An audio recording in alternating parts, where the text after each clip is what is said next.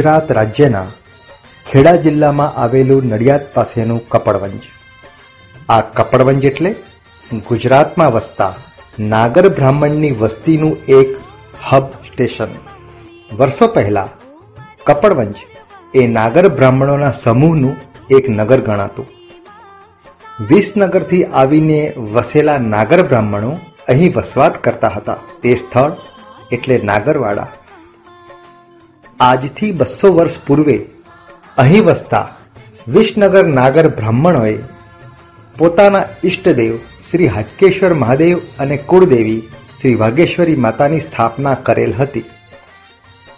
સમયાંતર જતા આ મૂર્તિ નવીન અને ભવ્ય મંદિર બનાવીને તેમાં સ્થાપના વિધિનો ભવ્ય પ્રસંગ તારીખ ચોથી, પાંચમી અને છઠ્ઠી નવેમ્બરના રોજ ઉજવાઈ રહ્યો છે ત્યારે રેડિયો હાટકેશ આ પ્રસંગમાં સહભાગી થઈ દેશ વિદેશમાં વસતા નાગર બ્રાહ્મણોને પોતાના કુળદેવીના દર્શન કરાવવા એક ખાસ રેડિયો કાર્યક્રમ થકી આજે પ્રસ્તુત કરી રહ્યું છે, મા તને ખમ્મા ખમ્મા.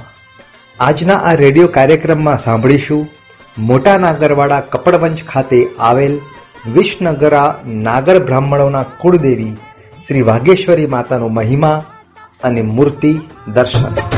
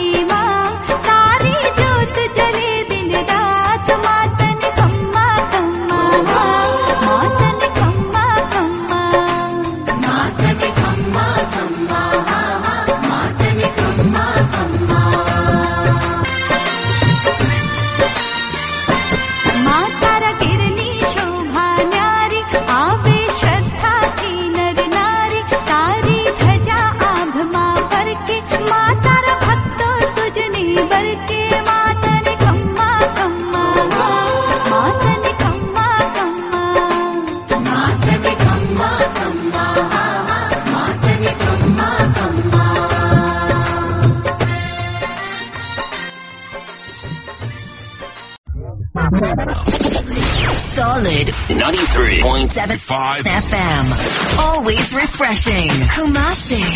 Every day. Every day. All the time. All the time. Radio Hatchet. Solid FM. I love it. ભૂખ લાગે ત્યારે એક જ જગ્યા યાદ આવે કપડવચ નડિયાદ રોડ ઉપર સંગમ કોમ્પ્લેક્સનું પંચામૃત રેસ્ટોરન્ટ ગુજરાતી પંજાબી કાઠિયાવાડી જમ્બુ હોય કે પછી ઇડલી ઢોસાને સાઉથ ઇન્ડિયનની સ્વાદિષ્ટ વાનગીઓ આરોગવી હોય? પંચામૃત રેસ્ટોરન્ટ. એટલે ભૂખનું સરનામું. Panchamrut restaurant, Sangam complex, Nadiad road, Kapadvanj.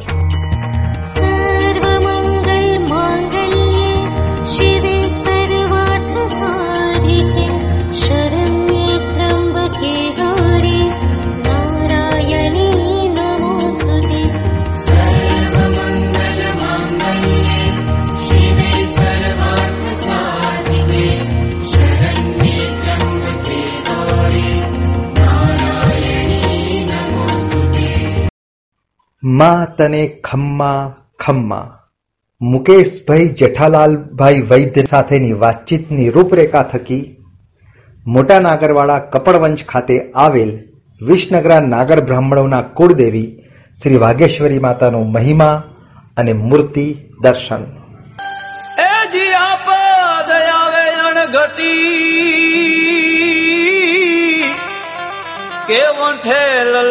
વા.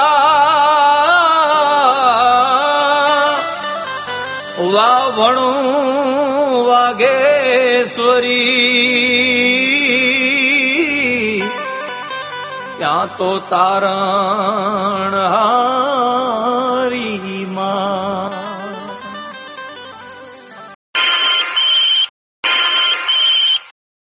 radio Hatkesh nine three point seven five એફએમમાંથી Nirajbhai Bhatt વાત કરું છું. હું જાણી શકું કોની સાથે વાત કરી રહ્યો છું? હા હું મુકેશ વૈદ્ય કપડવંશથી વાત કરી રહ્યો છું. હા મુકેશભાઈ એક મેસેજ અમને મળ્યો છે કે કપડવંજની અંદર એક વાગેશ્વરી માતાના મંદિરનો જીર્ણોદ્ધાર થઈ રહ્યો છે અને એ તમે બહુ જ મહેનત કરી રાખવા કરી રહ્યા છો કાર્ય. હાજી. તો મને જણાવશો કે વાગેશ્વરી માતા એ શું છે અને કેટલા વર્ષ જૂનું મંદિર છે આ કોના કુળદેવી છે અને આપ એની સાથે કેવી રીતે સંકળાયેલા છો? હા ચોક્કસ. આ જે અમે નાગર બ્રહ્મ છીએ એમાં અમારો એક પેટા વિભાગ આવે છે, વિસનગરા નાગર બ્રાહ્મણ. અને વિસનગરા નાગર બ્રાહ્મણમાં અમારું કપડવંજ પંચ છે. તો કપડવંજ પંચના જે વિસનગરા નાગર બ્રાહ્મણો છે, તેમના આ કુળદેવી છે, વાઘેશ્વરી માતાજી. અને લગભગ આજથી નવ, છન્નું વર્ષ ને નવ મહિના પહેલા આ માતાજીની સ્થાપના અમે કરી હતી. અને તેમની તેમનું મંદિર મોટું કરવાના કારણે અમે એમને પુનઃ પ્રાણ પ્રતિષ્ઠા અત્યારે કરી રહ્યા છીએ. જી, જરૂર. ટૂંકમાં કપડવંજ જે ખેડા જિલ્લામાં નડિયાદની પાસે આવેલું છે, આ કપડવંજમાં એક વાઘેશ્વરી માતાનું મંદિર છે. આ વાઘેશ્વરી માતાજીનું મંદિર જે બસો વર્ષ જેટલું જૂનું છે જ્યાં સુધી મારી જાણકારી છે બરાબર? હાજી હાજી હાજી અને આ બસો વર્ષ જૂનું આ કપડવંજના વાઘેશ્વરી માતાનું મંદિર જે જે તે સમયે વિસનગરા નાગર બ્રાહ્મણો એટલે કે બ્રાહ્મણોમાં એક નાગર બ્રાહ્મણ જ્ઞાતિ આવે છે સૌથી ઉચ્ચ કોટીની ગણાય. અને એ નાગર બ્રાહ્મણોમાં ઘણા પેટા વિભાગો છે એમાં પ્રથમ નંબરે વડનગર આવે બીજા નંબરે વિસનગર આવે. બરાબર. અને આ વિસનગર નાગર બ્રાહ્મણોની બસો વર્ષ પહેલા જે માતાજીની સ્થાપના કરીને જે ત્યાં હયાત હતા અને જે ત્યાં રહેતા હતા એ વિસ્તારને કહેવાય છે નાગરવાડો. હા મોટો નાગરવાડો. હા તેમાં આપ જે વાત કરો છો એ મંદિરનું જે જગ્યા છે તે મોટો નાગરવાડો. હા હાજી હાજી. અચ્છા તો આવો નાનો નાગરવાડો પણ કપડવનમાં ખરો? હા હા છે. કપડવનમાં બે નાગરવાડા. એક મોટો નાગરવાડો અને એક નાનો નાગરવાડો. જે તે સમયે મોટા નાગરવાડા અને નાના નાગરવાડા આ બંને નાગરવાડાની વસ્તી લગભગ ચારસો કુટુંબોની હતી. અને બંને નાગરવાડાના અમારા કુળ દેવતા જે હટકેશ્વર મહાદેવ અને કુળ દેવી જે વાઘેશ્વરી માતા, એ બંને ના મંદિર બહુ સરસ રીતે અમે અહીં ગાડી બનાવેલા છે. અને આ મંદિરોનો લગભગ ત્રણસો વર્ષની આસપાસનો સમય ખરો જ. અને ત્રણસો વર્ષથી અમે તેમની પૂજા અર્ચના કરી રહ્યા છીએ.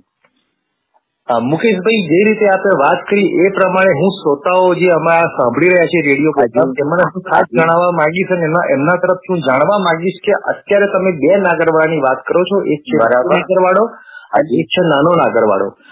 જે રીતે હું સમજી રહ્યો છું એ પ્રમાણે આ બંને નાગરવાડામાં એક એક વાગેશ્વરી માતાના અલગ અલગ બે મંદિરો થયા. ના વાગેશ્વરી માતાનું મંદિર એક જ છે પણ હાટકેશ્વરના મંદિર બે છે. જી. એક મોટા નાગરવાડામાં છે ને એક નાના નાગરવાડા. હા હાજી હાજી હાજી અને એ મંદિરની બિલકુલ બાજુમાં જ આ વાઘેશ્વરી માતાનું મંદિર મોટા હા બરાબર. હા ચોક્કસ. એમ એની બરાબર સામે. જી. અને આપે આ જે જીર્ણોદ્ધાર કરી રહ્યા છો એ કયા નાગરવાડામાં છે? આ મોટા નાગરવાડામાં આવેલો વિસ્તાર છે આ. મોટો નાગરવાડો. હા હા. હાલ અત્યારે આ મોટા નાગરવાડામાં કેટલા નાગરો રહે છે?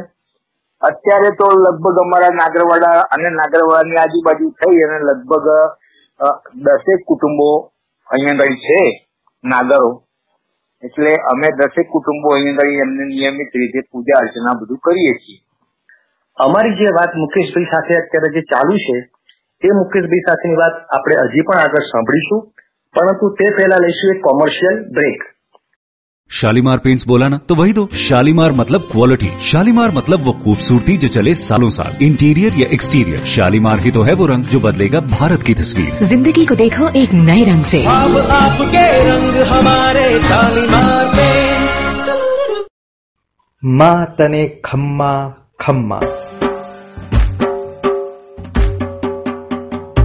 शरण ને સંકટો ના સમે રે શરણ લીધો ને સંકટો ના સમે રે હશે એમાં મારો અપરાધ મારી વારે ચડો ને વાગેશ્વરી રે એ હશે એમાં મારો અપરાધ મારી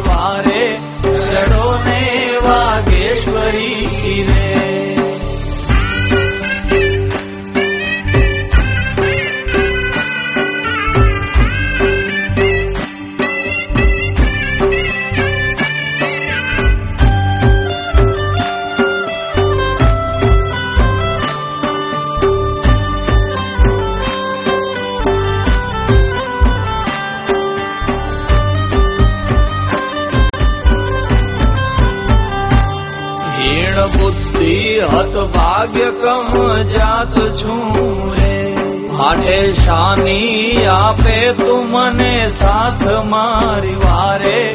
ચડો ને વાગેશ્વરી રે માત સંકટમાં સાદ નહીં સાંભળો રે. મારે કરવી કોને ફરી યાદ મારી વારે. ચડો ને વાગેશ્વરી હશે ભાગ્ય તે ભોગવે છૂટકો રે. એમાં નથી રે વિધાતાનો વાંક મારી વારે. ચડો ને વાગેશ્વરી રે. એમાં નથી રે વિધાતાનો વાંક મારી વારે. ચડો ને વાગેશ્વરી રે.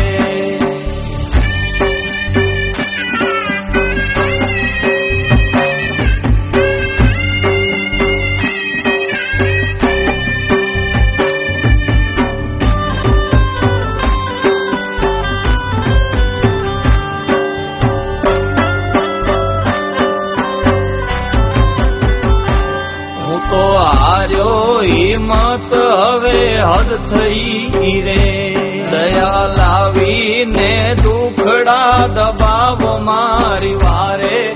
ચડો વાઘેશ્વરી વાગેશ્વરી રે અંબા અસરણ શરણ લીએ આપનું રે. તમે શરણાગતો ન પ્રતિપાડ મારી વારે.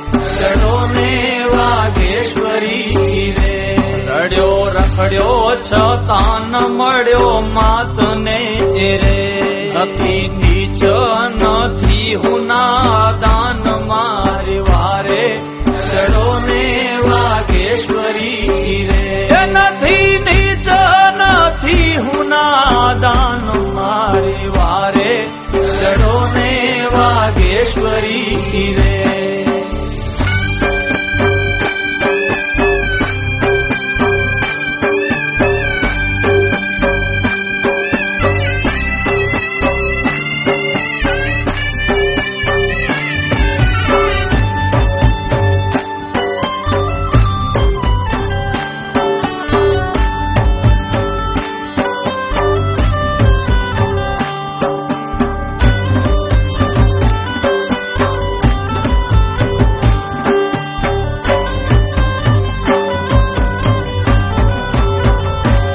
હશે યોગી તે આત્માથી ઓળખે રે. મારો નથી એવો અધિકાર મારી વારે. ચડો ને વાગેશ્વરી રે. કદી કરવી કસોટી તારે હોય તો રે. મને પહેલા પ્રહલાદ બનાવ મારી વારે.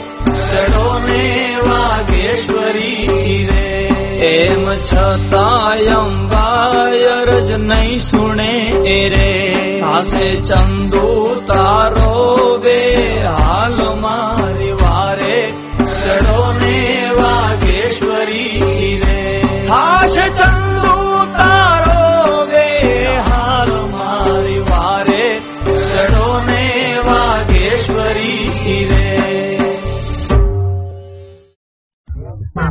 Solid 93.75 FM.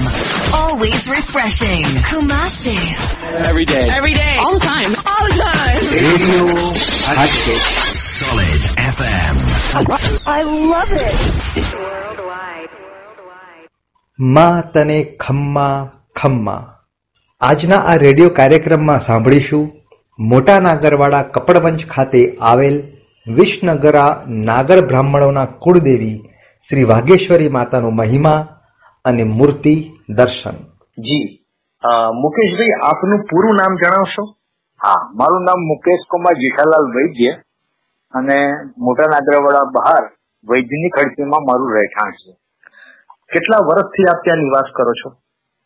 મને અત્યારે ચોસઠ વર્ષ થયા અને મારા બાપુજી બાપુજી પણ અહીંયાથી જ અમારું આ મૂળ વતન છે.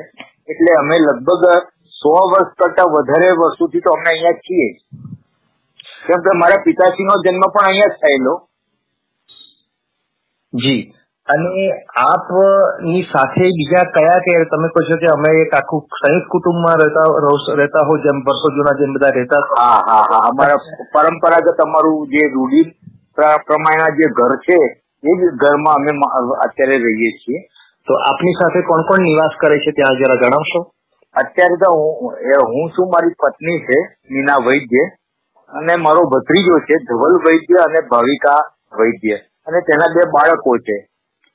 જી એ બાળકોના નામ પણ જણાવશો? હા બાળકોના નામમાં એકનું નામ છે ભવ્ય અને બીજી બેનનું નામ છે માહી. અચ્છા. એ સિવાય આપના ભાઈઓ કેટલા અને બહેનો કેટલી? હા મારો આ એક મોટા ભાઈ છે તે દહેગામ રહે છે અને તેમનું નામ હસમુખભાઈ વૈદ્ય અને મારા એમનાથી નાના ભાઈ હતા હરેન્દ્રભાઈ વૈદ્ય એ હમણાં ગુજરી ગયા અને એમના મિસિસ હતા હંસાબેન વૈદ્ય તેઓ પણ ગુજરી ગયા. એટલે અત્યારે અમે મારા ભત્રીજા સાથે અમે રહીએ છીએ. જી. અને આપ જ્યાં નિવાસ કરો છો ત્યાં ઇક્વલ નજીકમાં જ આ મંદિર આવેલું છે? એકદમ નજીકમાં લગભગ માની લો ને કે એક મિનિટના અંતરે. અને આપ આટલા વર્ષોથી એટલે કે તમે ચોસઠ વર્ષની આપની આયુ કહો છો તમે જ્યારથી જન્મ થયો ત્યારથી જ્યારથી સમજમાં થયા ત્યારથી આપીને આપને જોતા હશો. સો ટકા હા ત્યારથી જ જોતો આવ્યો છું. ત્યાંથી હું મંદિરે અમારા માતા પિતાની સાથે જ જતો આવ્યો છું. તો આ મંદિરોમાં કયા કયા ઉત્સવ ઉજવાતા હતા? હા, અમે દર ચૈત્ર સુદ ચૌદસે અમે હાટકેશ્વર મહાદેવનો જે પાટોત્સવ થાય છે જન્મ જયંતિ ઉજવાય છે, તો એની અમે ઉજવણી કરીએ છીએ. અને એ દરમિયાનમાં શું કે અમે સવારથી જ પૂજા અર્ચનાની વિધિ કરીએ છીએ. અને પછી સાંજે એક સરસ મજાની પાલખીમાં દાદાને સજાવી અને આખા ગામમાં ફેરવી અને મોટા નાગરવાડેથી નાના નાગરવાડે હાટકેશ્વર, બીજા હાટકેશ્વર મહાદેવ છે, ત્યાં પાલખી લઈને જઈએ છીએ. ત્યાં આરતી કરીએ ને એવું બધું કરી, અને પછી શોભાયાત્રા પાછી મોટા નાગરવાડા ખાતે પાછી આવે છે. અને પછી અમે આરતીની ઉછરામણી કરીએ છીએ. અને જે વ્યક્તિ વધારે પૈસા બોલે એ આરતી ઉતારે. અને પછી સાંજે બધા સમૂહ ભોજન કરીએ શ્રોતા મિત્રો, radio Hatkesh nine three point seven five એફએમમાં અત્યારે આપ જે આ પ્રોગ્રામ જાણી રહ્યા છો, જે સાંભળી રહ્યા છો, એ પ્રોગ્રામ કોઈ સ્પેશિયલ પ્રોગ્રામ છે? અને આ કોઈ જ્ઞાતિલક્ષી વાત નથી, પણ દરેક જ્ઞાતિમાં જેમ હમણાં જલારામ જયંતિ ગઈ ત્યારે આપણે લોહાણા જ્ઞાતિ સમક્ષ ગયા હતા, એમ જયારે અત્યારે કપડવંજ જે નડિયાદની નજીક આવેલું કપડવંજ ગામ છે, એ કપડવંજ નાના ટાઉન હોમ ટાઉનમાં એક નાગરવાડો છે, જેના બે પાર્ટ છે, એક મોટો નાગરવાડો અને એક નાનો નાગરવાડો, આને એક એરિયા કહીશું. અને આ એરિયાની અંદર એક મંદિર છે જે મંદિરને નાગર જ્ઞાતિ એટલે કે નાગર બ્રાહ્મણ જ્ઞાતિ ખૂબ જ માને છે અને આ નાગર બ્રાહ્મણ જ્ઞાતિના ઈષ્ટદેવ એટલે કે હટકેશ્વર મહાદેવ જેને કહેવાય. અને એ હટકેશ્વર મહાદેવની એક પાલખી યાત્રા દર વર્ષે જેમ હમણાં મુકેશભાઈ સાથે વાતચીત કરીએ નીકળે છે. પરંતુ આજની વાત એક એવી ખાસ મહત્વની છે કે આ એક બસો વર્ષ પુરાણું મંદિર જે મોટા નાગરવાડામાં આવ્યું છે, જે મંદિરનું નામ છે વાજેશ્વરી માતાનું મંદિર. અને શ્રી વાગેશ્વરી માતા એ વિસનગરા નાગર બ્રાહ્મણોના કપડવંજ ખાતે જે રહેતા હતા, એમના એક કુળદેવી ગણાય છે. અને જયારે કુળદેવીનું મંદિરની જયારે વાત આવે, એના જીર્ણોદ્ધારની જ્યારે વાત આવે, ત્યારે આજે ભલે એ નાગરવાડામાંથી બધા વિસનગરા નાગર બ્રાહ્મણો બીજે છૂટા છવાયા થઈ ગયા, અને વિશ્વમાં અને ભારતમાં અને ગુજરાત રાજ્યમાં બધી જગ્યાએ જેમનો ફેલાવો થયો, પરંતુ એ લોકો જ્યાં પણ વસતા હશે તેમને આ માતાના એક શબ્દરૂપી દર્શન થાય અને તેમને એમનો મહિમા જાણવા મળે એ હેતુથી જ આપણે અત્યારે વાત કરી રહ્યા છે. અમારી જે વાત મુકેશભાઈ સાથે અત્યારે જે ચાલુ છે એ મુકેશભાઈ સાથેની વાત આપણે હજી પણ આગળ સાંભળીશું. પરંતુ તે પહેલા લઈશું એક કોમર્શિયલ બ્રેક રેડિયો હાટકેશના આ કાર્યક્રમના પ્રાયોજક છે કપડવંજ ખાતે આવેલી પંચામૃત રેસ્ટોરન્ટ અને કક્ષ રૂમ. હોય કેટલા પણ કામ, પણ આરામ એક જ, કક્ષ રૂમ. કપડવંજ નડિયાદ રોડ ઉપર સંગમ કોમ્પ્લેક્સમાં આવેલ કક્ષ રૂમ. કપડવંજ બસ સ્ટેશનથી એકદમ નજીક પંચામૃત રેસ્ટોરન્ટની ઉપર AC, non AC કક્ષ room, Kapadvanj. Solid 93.75 FM. Always refreshing. Kumasi. Every day. Every day. All the time. All the time. Radio Hatchet. Solid FM. I love it. Worldwide. Worldwide. Mari Taru खरूने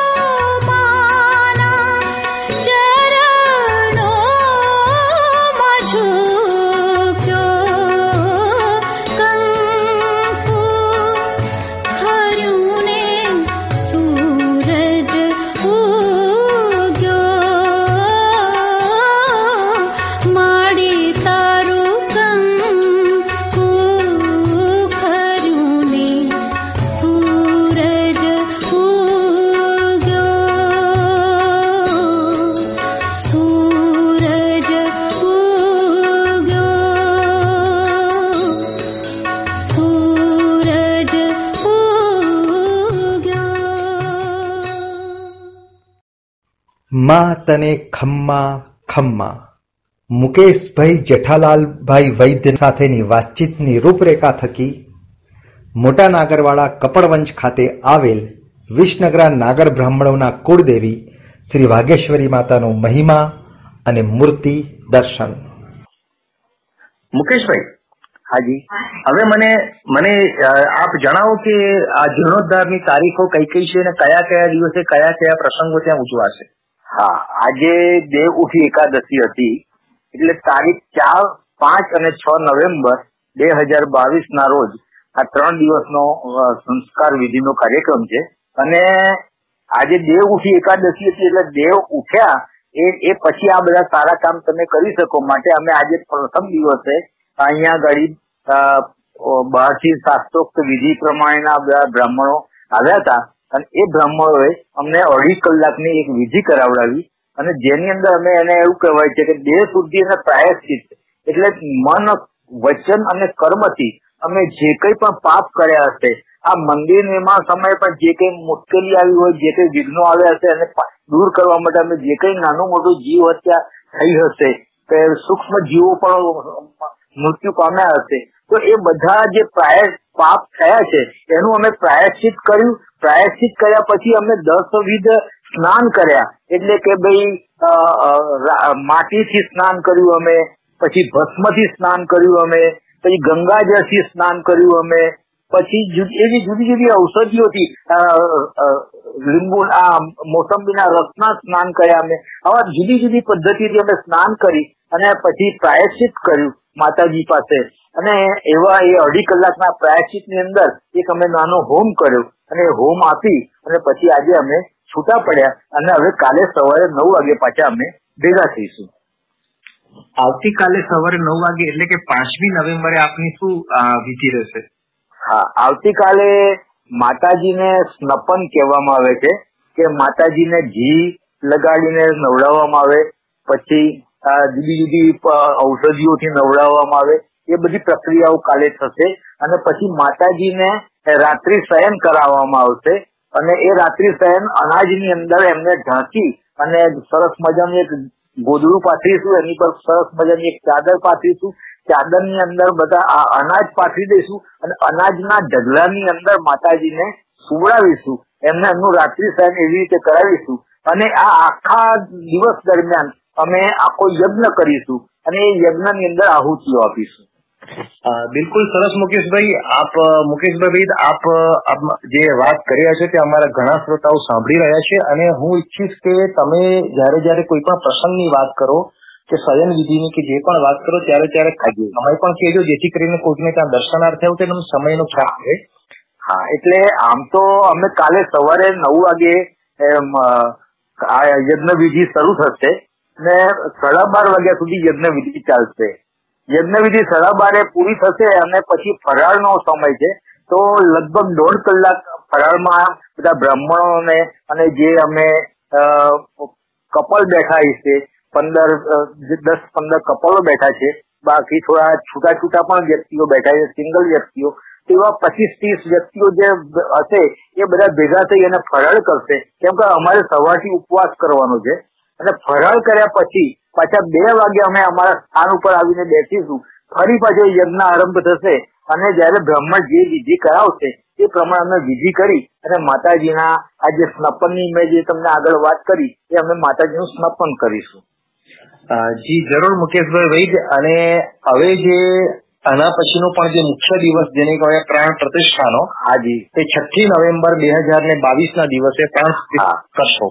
હા હાજી. અને આ દિવસે શું શું વિધિ છે એનો સમય સાથેનો પણ થોડુંક રૂપરેખા તો કોઈને દર્શન માટે કોઈ પણ ભક્તજનોને આવવું હોય તો આપી શકે અને તે લોકો ત્યાં આવશે તો તેમને દર્શન કેવી રીતે મળશે?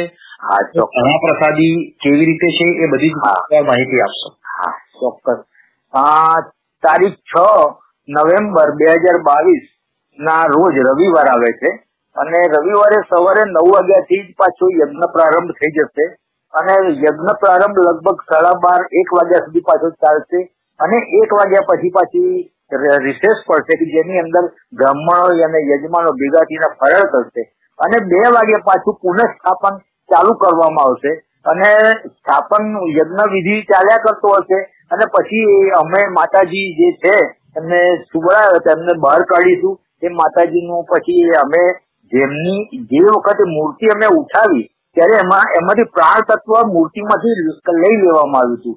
એ પ્રાણ તત્વ પાછું એમના, એની અંદર ઉમેરવામાં આવશે માતાજીના ની મૂર્તિમાં. અને પ્રાણ તત્વ જયારે ઉમેરાશે, ત્યારે માતાજી અંદર પોતાના સ્થાન, આ મૂર્તિની અંદર પોતે બિરાજમાન થઈ જશે. પછી એ મૂર્તિને અમે વાસ્તે ગાસ્તે મંદિરની અંદર સ્થાપિત કરીશું. અને સરસ મજાનો શણગાર કરી, અને માતાજીની આરતી કરી, અને પછી રાત્રે લગભગ સાંજે સાડા પાંચ વાગે અમે મહાપ્રસાદનું આયોજન કર્યું છે. અને એ બધા જેટલા પણ આવ્યા હશે, બહારગામથી આવ્યા હશે, એ બધા લોકોને કપડવંજમાં મોટા નાગરવાડાની અંદર અત્યારમાં તો બધે જુદી જુદી પ્રકારના લોકો અત્યારે વસ્તી, એ નાગર સિવાયના લોકો પણ વસે છે. તો એ બધાને પણ અમે ભોજન માટે આમંત્રણ આપીશું અને બધા અમે સાથે પછી ભોજન કરીશું અને છૂટા પડીશું.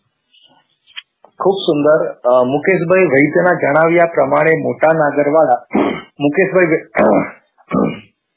મુકેશભાઈ વૈદ્યના જણાવ્યા પ્રમાણે નડિયાદ પાસે આવેલા કપડવંશ નગરમાં મોટા નાગરવાડામાં શ્રી વાઘેશ્વરી માતાજીનો જે જીર્ણોદ્ધાર અને પાટોત્સવ જે જીર્ણોદ્ધાર જે થઈ રહ્યો છે, આ જીર્ણોદ્ધાર છઠ્ઠી નવેમ્બરના રોજ ખાસ મોટો પ્રોગ્રામ છે, જ્યારે માતાજીની પ્રાણ પ્રતિષ્ઠા થશે અને આ પ્રાણ પ્રતિષ્ઠાની અંદર સહુ કોઈને ઓપન એટલે કે જાહેર આમંત્રણ છે. સહુ કોઈ લોકો જ્ઞાતિ, જાતિના ભેદભાવ વગર માતાના દર્શનાર્થે જઈ શકશે, મહાપ્રસાદી લઈ શકશે.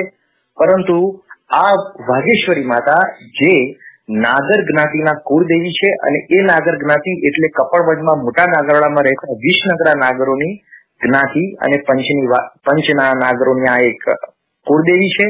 અને જેના વિશેની આપણે આજે વાત કરો છો ખાસ વસ્તુ તો એ છે કે માતાજી ગમે તે જ્ઞાતિના કુળદેવી હોય, પરંતુ માં તો બધાની છે. અને એમણે ખૂબ સુંદર વાત કરી કે જ્યારે મહાપ્રસાદીનો લાભ આવશે, ત્યારે માત્ર નાગર જ્ઞાતિને લક્ષમાં નહીં લેવામાં આવે, પણ ત્યાં આગળ આસપાસમાં જે અન્ય જ્ઞાતિના લોકો પણ છે, તેઓ પણ એમાં જોડાઈ શકે છે. કારણ કે માં દરેક માટે માં છે અને માના ત્યાં જ્યારે પ્રસંગ હોય, ત્યારે કોઈ એવો આભડછેટ ના હોય અને ખૂબ જ સુંદર આવી રીતે મુકેશભાઈએ આ વાત કરી છે.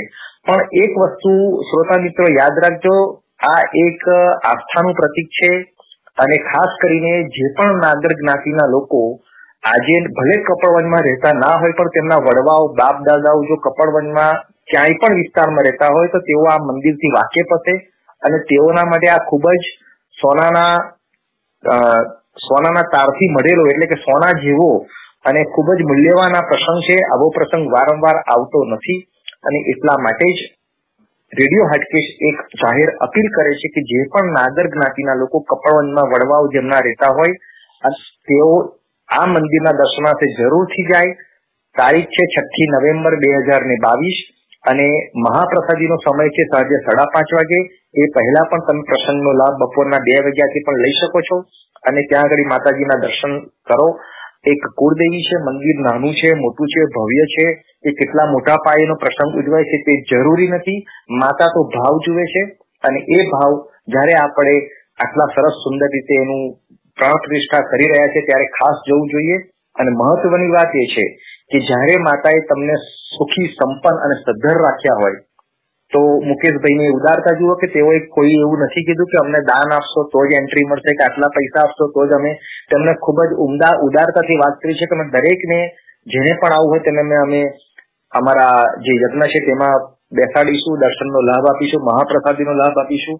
તો આવા જગ્યાએ જ્યારે આપણા પોતાના કુળદેવી હોય, કે આપણે કપડવન ખાતે વસતા હોય, તો આપણે નાગર તરીકે પણ એક દાન કે એક, જે પણ આર્થિક સહયોગ કે જે પણ મદદ થતી હોય, જે મંદિરને છે, કોઈ વ્યક્તિગત મદદ નથી, તો કરવી જોઈએ.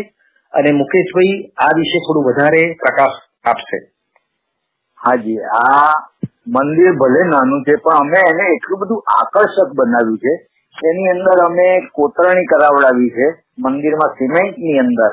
અને એનું જે અમારું ગર્ભગૃહની ઉપર જે શિખર આવે છે, એ આઠ ફૂટ ઉપર એટલે દસ ફૂટનું મંદિર અને એની ઉપર એની ઉપર આઠ ફૂટનું શિખર અને એ બધું જ પાછું કોતરણી વાળું એટલું સુશોભિત બનાવ્યું છે કે તમને પહેલી નજરે જોશો તો તમને એકદમ આનંદ થઈ જશે કે ના, હું કોઈક માના ઘરમાં આવ્યો છું. એટલું ભવ્ય મંદિર અમે, નાનું છે પણ ભવ્ય મંદિર બનાવ્યું છે. સામે જ અમારું હાટકેશ્વર મહાદેવનું મંદિર છે, એ તો ખૂબ મોટું છે. લગભગ માની લો કે ભાઈ વીસ બાય વીસની આસપાસની મંદિર હશે ને એ પણ શિખરબંધી મંદિર છે. તો આ બંને મંદિરો અમે ખૂબ આકર્ષક બનાવ્યા છે. હવે તો એકદમ જોવાલાયક બનાવ્યા છે અને એની અંદર બિરાજમાનમાં જગતજનની જગદંબા બેસી છે. તો તો એની અંદરની જે તેજસ્વીતા છે, એની એકદમ ખૂબ જ વધી ગઈ છે. તો હું સૌને વિનંતી કરીશ, કપોવંજના કપોવંજના જે મૂળ નાગરો છે કે જે આ પંચના છે એના સભ્યો છે કે જે દેશ વિદેશમાં ત્યારે મારા ધ્યાનમાં આવ્યું છે, લગભગ ત્યાં સુધી ઓસ્ટ્રેલિયામાં છે, અમેરિકામાં છે, કેનેડામાં છે, મુંબઈમાં છે, વડોદરામાં છે, અમદાવાદમાં છે, એવા ઘણી બધી જગ્યાએ પથરાયેલા છે. અને ઘણી ઘણી સારી જગ્યાઓ ઉપર તેઓ પોતાનું સ્થાન શોભાવી રહ્યા છે. ત્યારે હું આ બધાને એવી એક વિનંતી કરીશ કે તમે આવો માતાના ચરણે એક વાર તમારું માથું નમાવો અને તમારા જીવનને ધન્ય બનાવો. કેમ કે તમે આ ધૂળમાં રગડોળાઈને મોટા થયા છો, તો આ ધૂળને તમારા માથે ચડાવશો, તો પણ તમે પાવન થઈ જશો એવી મારી અપીલ છે. જી ખૂબ સુંદર અને મુકેશભાઈ સાથે સાથે મુકેશભાઈ વૈદ ભલે જણાવે કે ના જણાવે, પણ એક વસ્તુ તો છે જ કે જ્યારે કોઈ પણ કાર્ય કરો, આજની તારીખમાં કોઈ પણ નાનું અમથું બી એક કથા જેવું પણ કાર્ય કરો, તો એમાં પણ એક ખર્ચો થતો હોય છે. અને આ કોઈ ટ્રસ્ટ કે એવું આ મંદિરનું નથી? બરાબર છે મુકેશભાઈ હાજી હાજી. આ કોઈ ટ્રસ્ટ કે એવું નથી? આ એક મંદિર છે જેનું સંચાલન ત્યાં નજીકમાં રહેતા જે કોઈ નાગર જ્ઞાતિના જે પણ કોઈ હું હું જ કરું છું. હા એ મુકેશભાઈ ભાઈ પોતે જેનું સંચાલન એની દેખરેખ અને સંભાળ રાખી છે. હાજી. તો તમે સમજી શકો છો કે રોજનો પ્રસાદ ધરાવો રોજ બરોજના જે ઉત્સવ ઉજવવા અને એની જેને કહેવાય કે પ્રસાદ દીવો પૂજાપો ઘણું બધું. નીરજભાઈ તમને આમાં એક વાત ઉમેરી આપું. જી. કે મહાસુર દસમ એ અમારા પૂર્વજોના સમયથી ચાલ્યું આવતી એક તિથિ છે કે મને યાદ છે ત્યાં સુધી કે મહાસુદ દસમ એ અમને અમારા પૂર્વજો એવું કહેતા હતા કે એ આપણા માતાજીનો પાટોત્સવ છે. એટલે મને લાગે છે કે છન્નું વર્ષ પહેલા જ્યારે માતાજીને આવી રીતે આજે જેમ બેસાડી જેમ બેસાડ્યા છે, ત્યારે મહાસુદ દશમ હશે. અને એટલા માટે અમે એ દિવસે બધા જ નાગરના કપવંજમાં વસતા બધા જ નાગર પોતાના ઘરે એકદમ સારું મિષ્ટાન બનાવીને જમે છે. અને માતાજીને પણ અમે અહીં ગાડી સારામાં સારો રાજભોગ ધરાવીએ છીએ. અને એ દિવસે અમે સાંજે આખો નાગરવાળો વિવિધ જ્ઞાતિના બધા જ લોકો ભેગા થઈ અને કેક કાપી અને ગરબા ગઈ અને માતાજીની ઉજવણી કરીએ છીએ. ખૂબ સુંદર. શ્રોતા મિત્રો આપણે જે રીતે સાંભળ્યું તે રીતે મુકેશભાઈ વૈદ માતાજીની ભક્તિ જ નથી કરતા. માતાજીને એક પોતાની સાથે જીવનમાં વણી લીધા છે અને એવી રીતે એમની ભક્તિ કરે છે. અને તેમનું પોતાનું કોઈ ટ્રસ્ટ નથી. તેમનું પોતાનું કોઈક કોઈ આ, કોઈ બિઝનેસ નથી, પણ એક આસ્થા છે અને તેઓ આજની તારીખમાં પણ જો જ્યારે અમે લડી લડીને એમને કહીએ છીએ કે જ્યારે રેડિયો હાટકેસ તમારી સાથે છે, તમારે કોઈ દાન માટેની અપીલ કરવી હોય, છતાં પણ એમને કરી નથી, તો આવા સૌજન્ય પણ વ્યક્તિને સો સો સલામ કરવી જોઈએ અને જરૂરથી આપણા દરેકથી આપણે નાગર જ્ઞાતિના હઈએ અથવા તો બીજી જ્ઞાતિના હઈએ, પણ જો મનમાં આ સાંભળ્યા પછી એવો ભાવ ઊભો થાય કે ભલે મારે એ મંદિરને કશુંક આપવું છે, મારે કશું કરવું છે, એ એક રૂપિયો હોય કે એનાથી અગણિત મોટી રકમની રૂપિયો હોય કે અગણિત કોઈ વસ્તુનું હોય, તો જરૂરથી આપણે કરવું જોઈએ એવું રેડિયો હાટકેશ આપને અપીલ કરે છે. અને મુકેશભાઈ જેવા સૌજન્યપૂર્ણ વ્યક્તિને આપણે જરૂરથી આમાં આપવો જોઈએ. સાથે ચોક્કસ નીરજભાઈ, હું એક હું એક બીજી વાત પણ કહેવા માંગીશ કે આ કામ જ્યારે અમે ઉપાડ્યું ત્યારે માત્ર એક અઠવાડિયાની અંદર મને પાંચ લાખ રૂપિયા આપણા કપડવંજની બહાર વસતા જ્ઞાતિજનોમાંથી મળી ગયા હતા. અને અમે અપીલ એક જ વાર કરી હતી.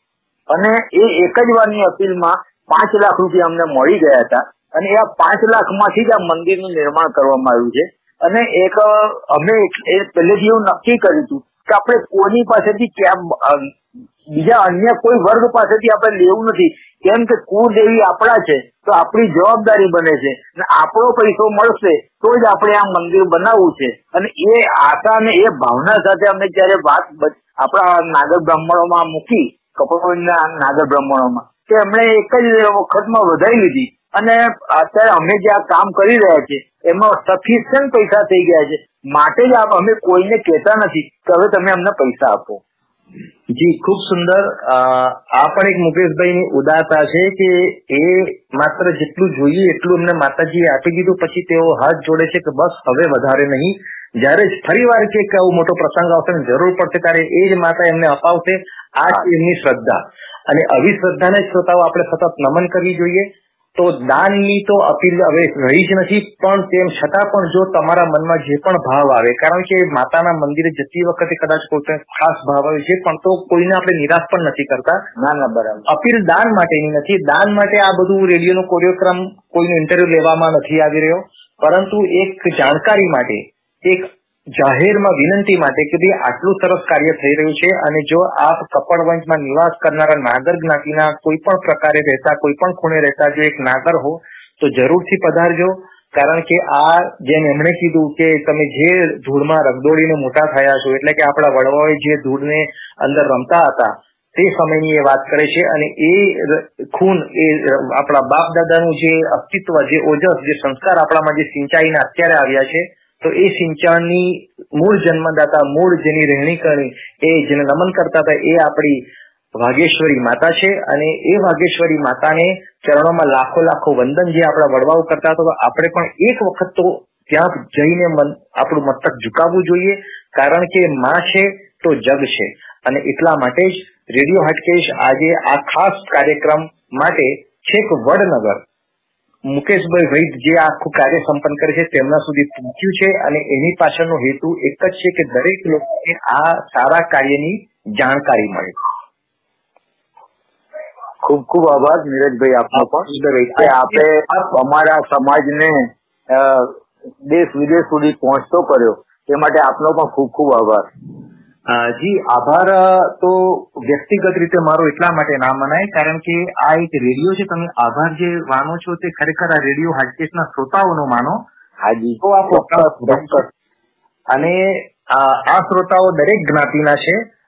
જ્ઞાતિ ભેદ છે જ નહીં કારણ બરાબર જયારે જ્યારે હમણાં ગણપતિનો જયારે ઉત્સવ ગયો ગણેશ ઉત્સવ ત્યારે આપણે રાજપૂત લોહાણા બરાબર પટેલ આવી દરેક જ્ઞાતિને સાથે રાખીને આ ગણેશનો પ્રોગ્રામ કર્યો.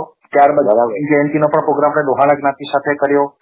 બધી જ રીતે આપણે કોઈ જ્ઞાતિ માટે નહીં પણ જ્યાં સારું કામ થતું ના એ તો ચોક્કસ વાત છે. કેમ કે અહીંયા પણ અમારા સમાજના તો દસ જ ઘર છે. બાકીના અન્ય સમાજ થકી જ અહીંયા ગાડી અમારા માતાજીનું મંદિર જીવંત રહે છે.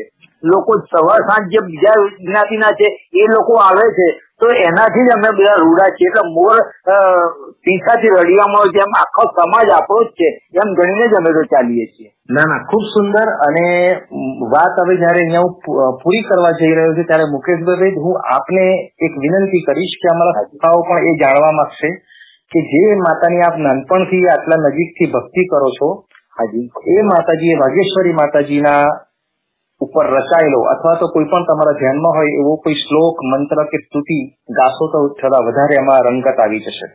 જી એક એવો તો વિદ્વાન નથી મને કશું આવડતું નથી. જે આવડતું હોય. તમને તમને જે નાનો અમથો શ્લોક હોય કોઈ પણ શ્લોક કહેવાય કે કોઈ પણ નાની અમથું ગીત હોય કે કોઈ પણ જે તમે પ્રાર્થના કરો છો ટૂંકમાં બીજું કશું નહીં તો માતાની સામે. હું તો હું તો એટલું કહીશ કે આ અમારા એક નાગરનું જ રચેલું એક ગીત છે.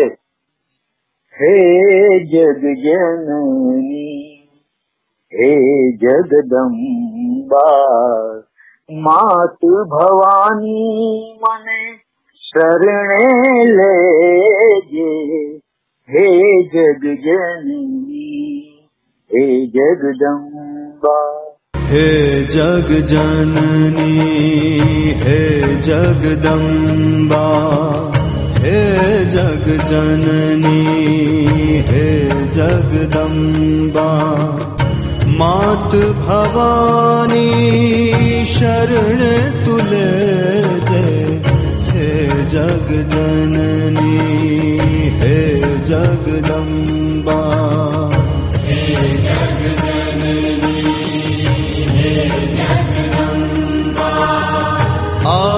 शक्ति माँ आदि अनादि अर्जी मारी और माधर जय हे जग जननी माँ हे Jagdamba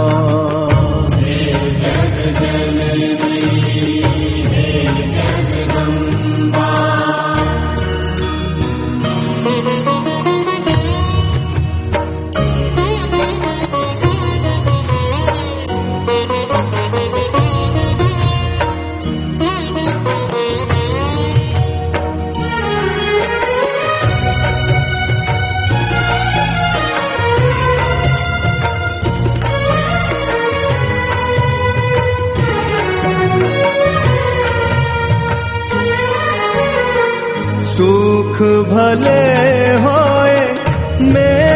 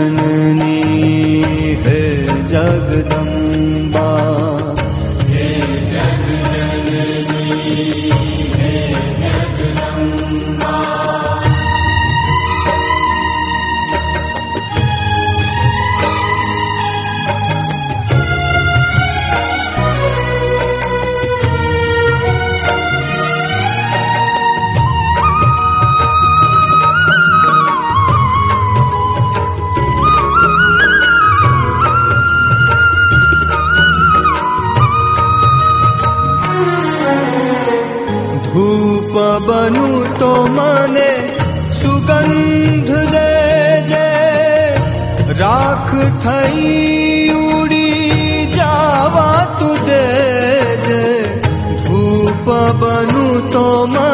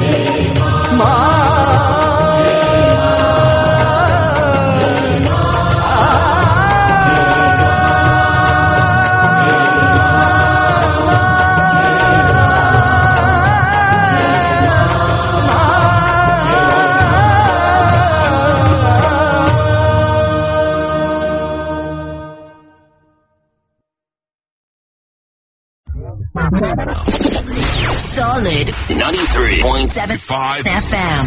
Always refreshing. Kumasi. Every day. Every day. All the time. All the time. Radio Hatchet. Solid FM. I love it.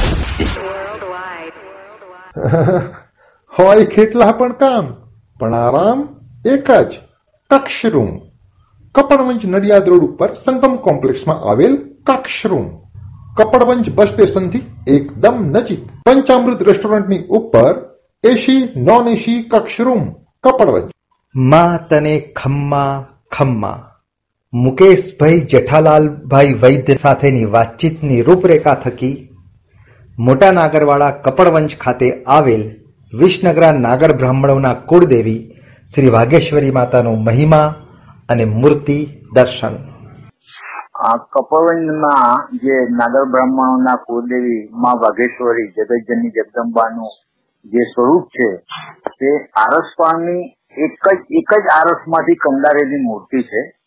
માં વાઘ ઉપર બિરાજમાન છે, માટે જ એને વાઘેશ્વરી કહેવામાં આવે છે.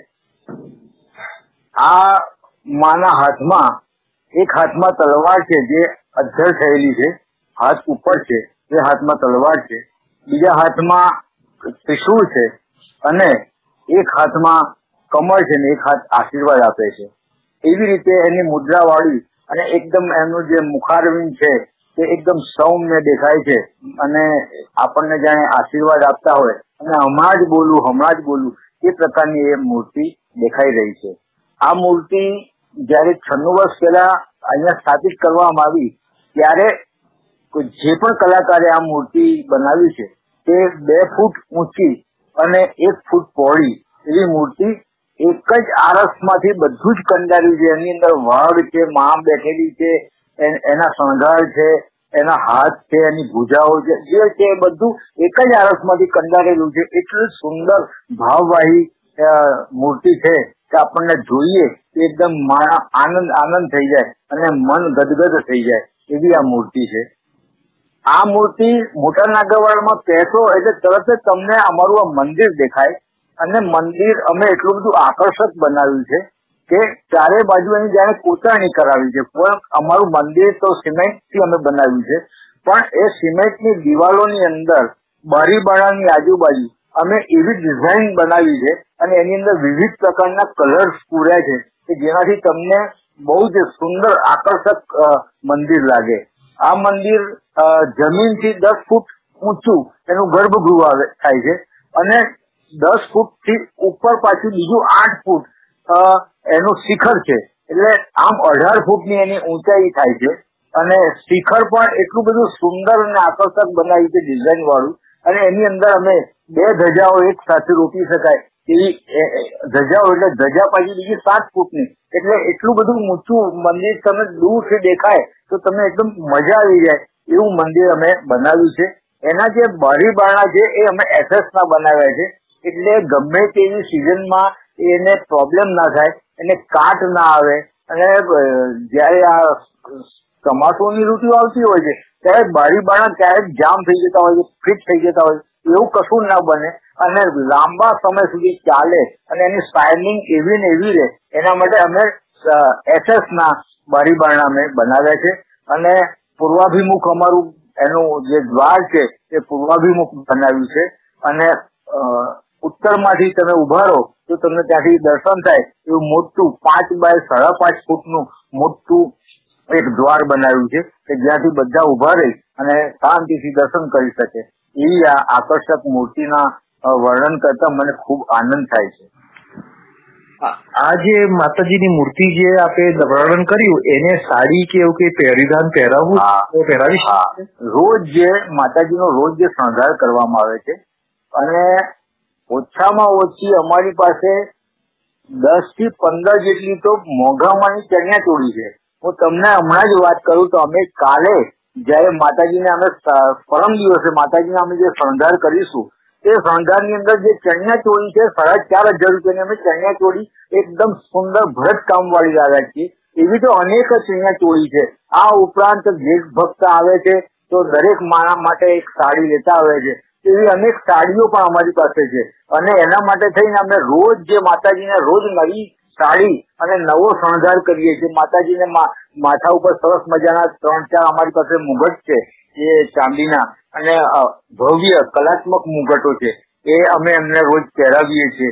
પગમાં ઝાંઝર પહેરાવીએ છીએ, હાથમાં કંગન પહેરાવીએ છીએ. અને સુંદર લાગે એવા આભૂષણો અમે એમને મોટા હાર એવું બધું જ પહેરાવીએ છીએ.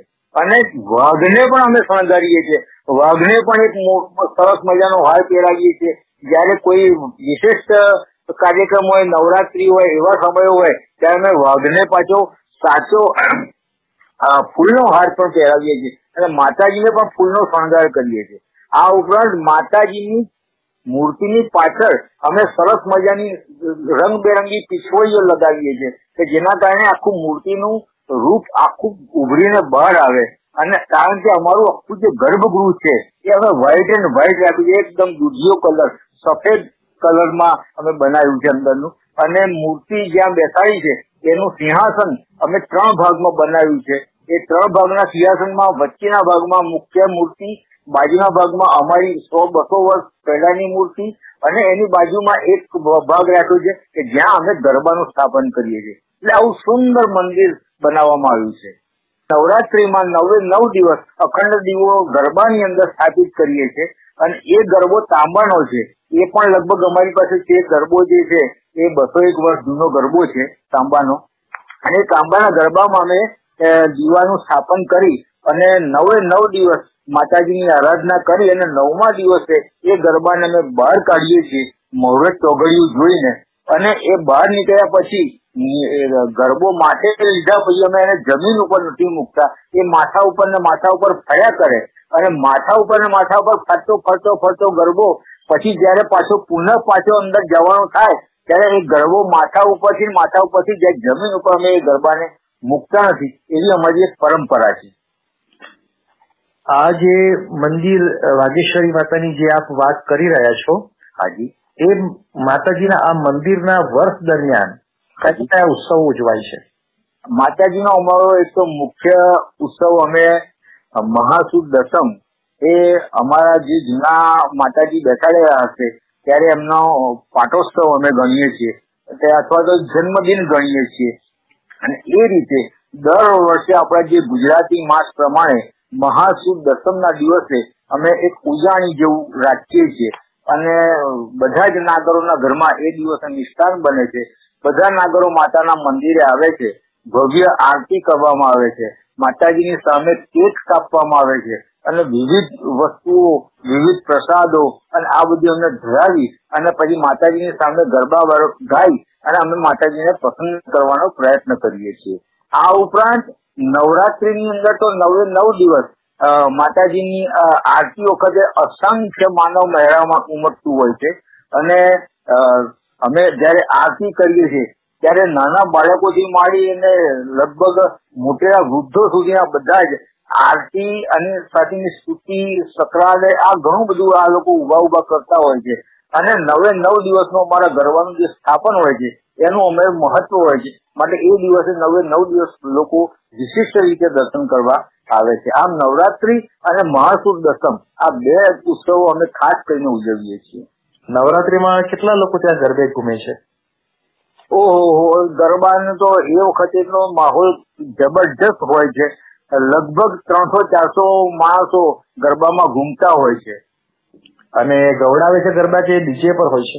ના ગરબા ગવડાવવા માટે અમારી જે મોટા નાગરવાડાની અંદર એક યુવક મંડળ હોય છે. અને એ યુવક મંડળ વાળા અને એની અંદર બધી જ જ્ઞાતિના લોકો હોય છે. અને એ યુવક મંડળ દ્વારા એક આખી પાર્ટી બોલાવવામાં આવે છે. અને એ લોકો ગાય છે. અને ઢોલ વગાડે બધું આ વગાડે છે. ડીજે ઉપર નથી ચલાવતા. અમે પરંપરાગત રીતે ગરબા ગાઈ અને પછી જ અમે ગરબે બધા ઘૂમતા હોઈએ છીએ. આ ગરબા ક્યારે શરૂ થાય છે ને રાત્રિના ક્યારે પૂરા થતા હોય છે? ગરબા હવે તકલીફ એવી થઈ જ છે કે ગરબા બહુ મોડા ચાલુ થાય છે. કેમ કે કપડોના વિવિધ જગ્યાએ હોય તો પાર્ટી પ્લોટોમાં બી ચાલતા રહ્યા છે. પણ અમારા લગભગ દસ અગિયાર વાગ્યા સુધીમાં ગરબા સ્ટાર્ટ થાય છે અને પછી આખી રાત ચાર વાગ્યા સુધી ગરબા ચાલે છે. જી. ખૂબ સુંદર. અને આ સાથે શ્રોતા મિત્રો, આપને એ પણ જણાવી દઉં કે અત્યારે આપણે જે વાત કરી રહ્યા છે તે જે આપણી સાથે જે વાત કરી રહ્યા છે તે મુરબ્બીનું નામ છે મુકેશભાઈ જેઠાલાલ વૈદ અને તેઓ મોટા નાગરવાડા કપડવંજ મુકામે રહે છે. કપડવંજ એ નડિયાદ પાસે આવેલું એક નાનું શહેર છે અને ત્યાં તેની સાથે આપણે અત્યારે રેડિયો હાટ ક્ષેત્રે તેઓ વાત કરીને આ બધી જાણકારી આપી રહ્યા છે. મુકેશભાઈ આપનો ખૂબ ખૂબ આભાર Solid 93.75 FM. Always refreshing. Kumasi. Every day. Every day. All the time. All the time. Radio Hatchet. Solid FM. I love it. ભૂખ લાગે ત્યારે એક જ જગ્યા યાદ આવે કપડવંજ નડિયાદ રોડ ઉપર સંગમ કોમ્પ્લેક્ષનું પંચામૃત રેસ્ટોરન્ટ ગુજરાતી, પંજાબી, કાઠિયાવાડી જંબુ હોય કે પછી ઇડલી ઢોસા ને સાઉથ ઇન્ડિયનની સ્વાદિષ્ટ વાનગીઓ આરોગવી હોય, પંચામૃત રેસ્ટોરન્ટ એટલે ભૂખનું સરનામું. Panchamrut restaurant Sangam complex Nadiad road, Kapadvanj. આજના રેડિયો હાટકેશના આ કાર્યક્રમના પ્રાયોજક હતા પંચામૃત રેસ્ટોરન્ટ અને કક્ષ રૂમ. કપડવંજ